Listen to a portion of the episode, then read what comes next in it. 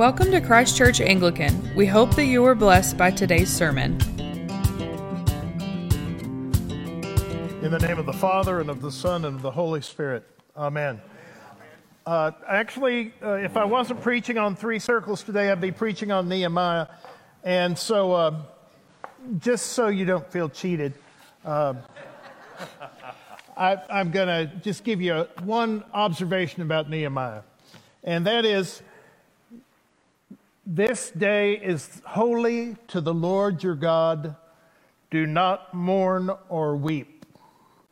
How many times in your life and experience and in churches you've grown up in did the words, This is holy, do not mourn or weep go together? And how many times did This is holy look sad? You know, look bereaved. Uh, I. Uh, can't tell you how many times the word holy means downtrodden. And uh, that's not the gospel. What's happening here in this passage is the people are reconnecting with their God. Now they're hearing the law, and the law breaks their heart because they hadn't been following it. So they're grieving. But God is celebrating that they have restored and been restored in their relationship to Him.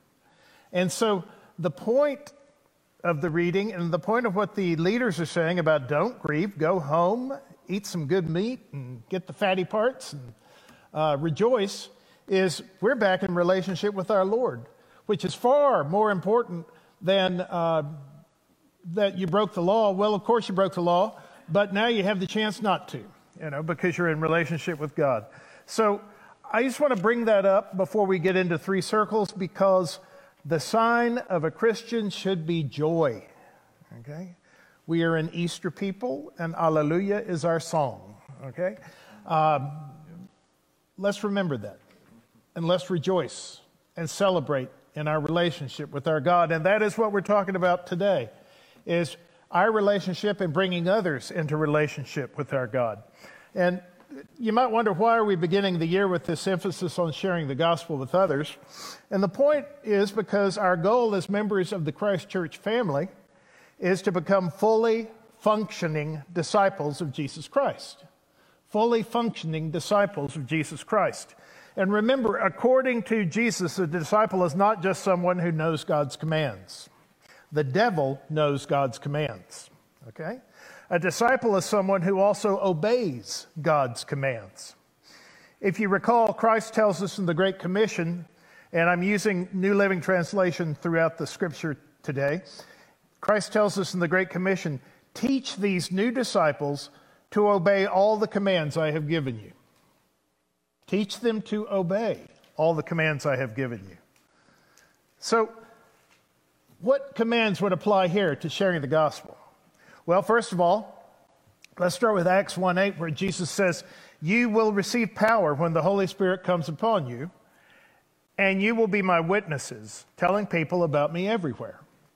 And then 2 Corinthians 5:18, where Paul tells us that God brought us back to himself through Christ and has given us this task of reconciling people to him.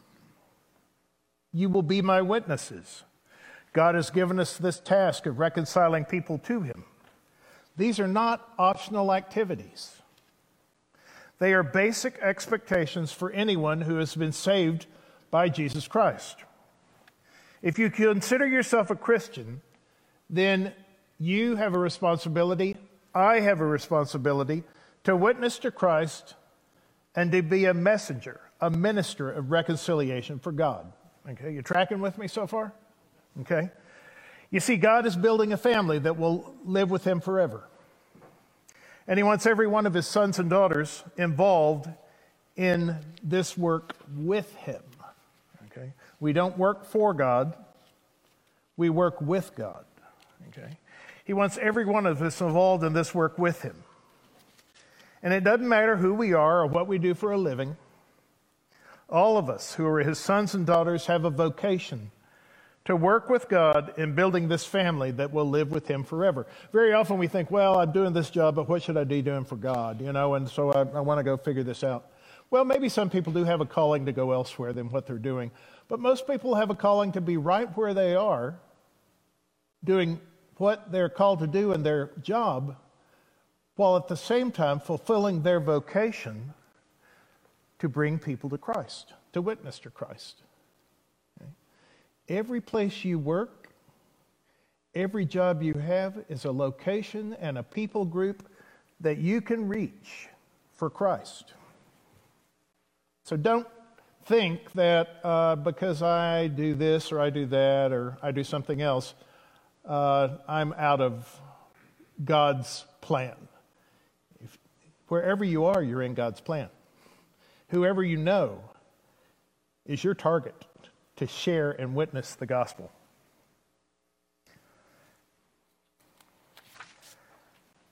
Now, being a witness scares a lot of people. I can admit there have been times when I've been scared too. Trying to rationalize a way out of being a witness, we can say, well, not everyone's called to be a witness. That's someone else's job. I, and uh, the, the, here, give you a little peace of mind in a way. Uh, an evangelist is a particular calling of God, like pastor, prophet, uh, teacher, one of those to build up the body of Christ. That's an evangelist. And about 10% of the Christian population is given that specific gift to be an evangelist. Uh, that may not include you. Okay? That's more street corner. And uh, let's get out there and uh, uh make it happen. Just real divine, supernatural courage and uh, initiative in certain areas. Not all of us are called to be evangelists, but 100% of us are called to be witnesses. You're not called to argue theological points with people and argue with them to get them into heaven.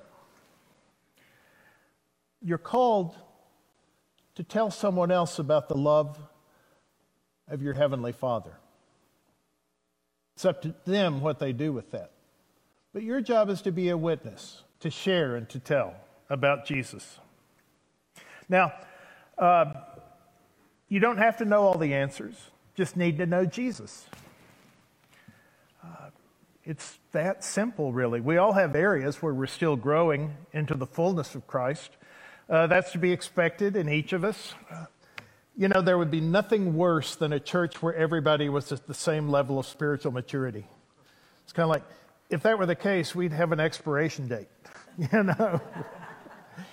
People constantly need to be coming in with new levels of maturity and, and new needs to grow in Christ and for us to be there to help everybody along. But the thing we don't do is give up. Okay? Some people are very afraid of being a witness, but we don't give up on being a witness because it's not out of your reach in this lifetime. You know why? Because Paul tells us in Philippians, I can do all things through Christ who strengthens me. That includes witnessing to God's love. Now, as a witness, how can I share the good news about Jesus? How can I explain it in a simple fashion? Uh, why we all need Jesus, why uh, this is not something that we can choose if we want, but be happy either way. But it really does, our whole life and health is dependent upon having that relationship with Christ. Well, we have a wonderful way to do that. It's called the Three Circles. Rip and I have been working on this for several months to uh, choose this and to work our way through it. And uh, the nice thing is, is that it's true. And so it's easy to remember. You know, when you were a kid and you would tell a lie to your mom, and then uh, your dad would come along and you'd tell a lie to him, but it was a little different than the lie you told your mom because you didn't really remember the lie you told your mom. And it just kept compounding until, you know, the woodshed. And, uh, well, that's because it's hard to remember lies. It's easy to remember the truth because it's always the same. And so this is a wonderful way to share the truth of God's love with others. And we're going to have next week's sermon, and then we're going to have a series of classes on this too. Uh, and here's the point don't get scared, don't get worried about, oh, I got to go do this. Um, remember where Peter says, always be prepared to give an account for the hope that is within you? Just look at it this way you're just getting prepared, okay? Let God bring those situations to you after you're prepared. But it's going to be hard for you to respond to God if you don't have that preparation. So let's just start by getting prepared to be able to do this when God calls upon us to do it. I encourage you to be a part of this. And next couple of weeks to be in the Sunday school class, uh, that is going to help you be prepared because it can help us bring people back into God's good design. And that's where we started out, humankind with God, living in His good creation in the garden. And God gave us free will in order that we might freely love him and obey him in return. This is really critical to everything. It's why the world is broken, because of God's gift of free will, um, and for us using it in the wrong way. But here's the deal God wants you to love him. You can't be coerced into loving someone. Well, you, you can be coerced into acting like you love someone, but that's not the same. And so God is going to give you the freedom not to love Him. And that's when we get into trouble, when we choose to follow that freedom. And early on, man and woman decided they could do a better job on their own without God rather than with Him, with His love and His knowledge of them as His creatures. And so they used their free will to turn away from God's good design. Adam and Eve thought they knew better than God. And, you know, this is all back in Genesis chapter 3. Uh, and the biblical word for departing from God and his design is sin. It's going our own way. Okay, it's missing the mark. All right? We all sin, though, so don't take it personally when I say that. Okay? Isaiah says, All of us, like sheep, have strayed away. We have left God's path to follow our own. Paul tells us in Romans 3:23, "For everyone has sinned. We all fall short of God's glorious standard. We have all sinned. We have all chosen to walk away from God who loves us and made us for many different reasons. And it goes to follow that sin leads to brokenness, okay? And this is a place most of us know far too well. Okay? Brokenness is easy for us to understand because it feels like broken relationships, addiction, depression, discouragement, guilt, and shame. Feels like those things. Uh, it, we all want out of brokenness, so we try to fix it by doing something equally stupid to leaving God's design in the first place. We then take off on our own again to find ways to fix our brokenness. We look for ways to alleviate our pain. We medicate with drugs. We numb it with alcohol. We strive to be better people by reading books that tell us how to be better people. And did you ever think about the fact that any of those books worked? They wouldn't have a bookstore full of them. you know, one would be good. Uh, but when we do that, we just get more and more broken and move further and further away from God. And when we depart from God's design, it always leads to brokenness.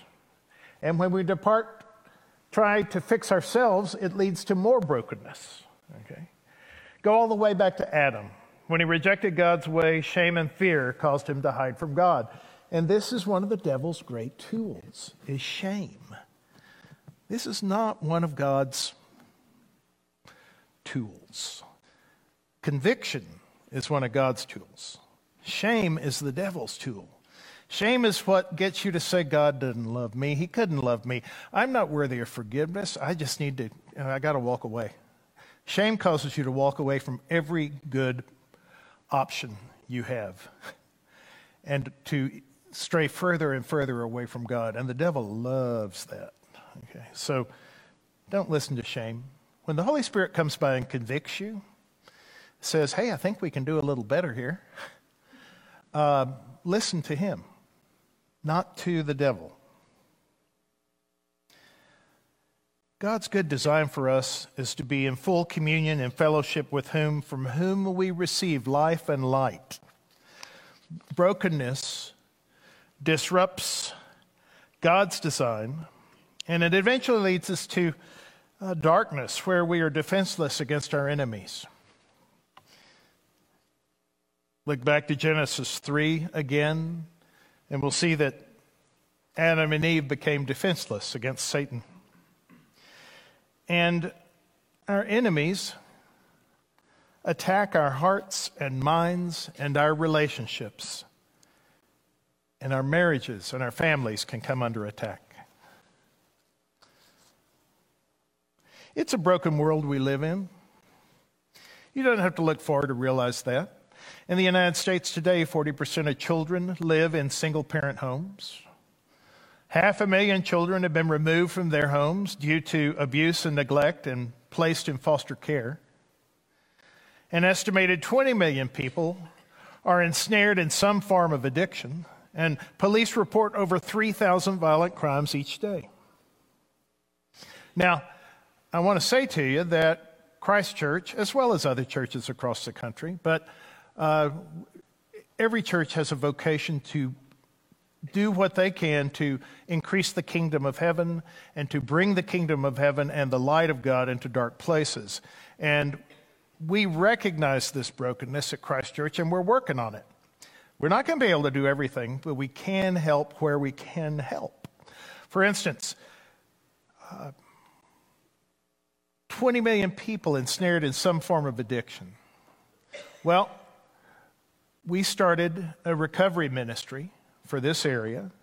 Father Jonathan is doing wonderful work in this area, uh, helping people who are uh, addicted in one way or another to apply the 12 steps, to get to know Christ, to find their way into a, a wholeness they didn't have before. We are, we are working with those people because remember, people are not the enemy.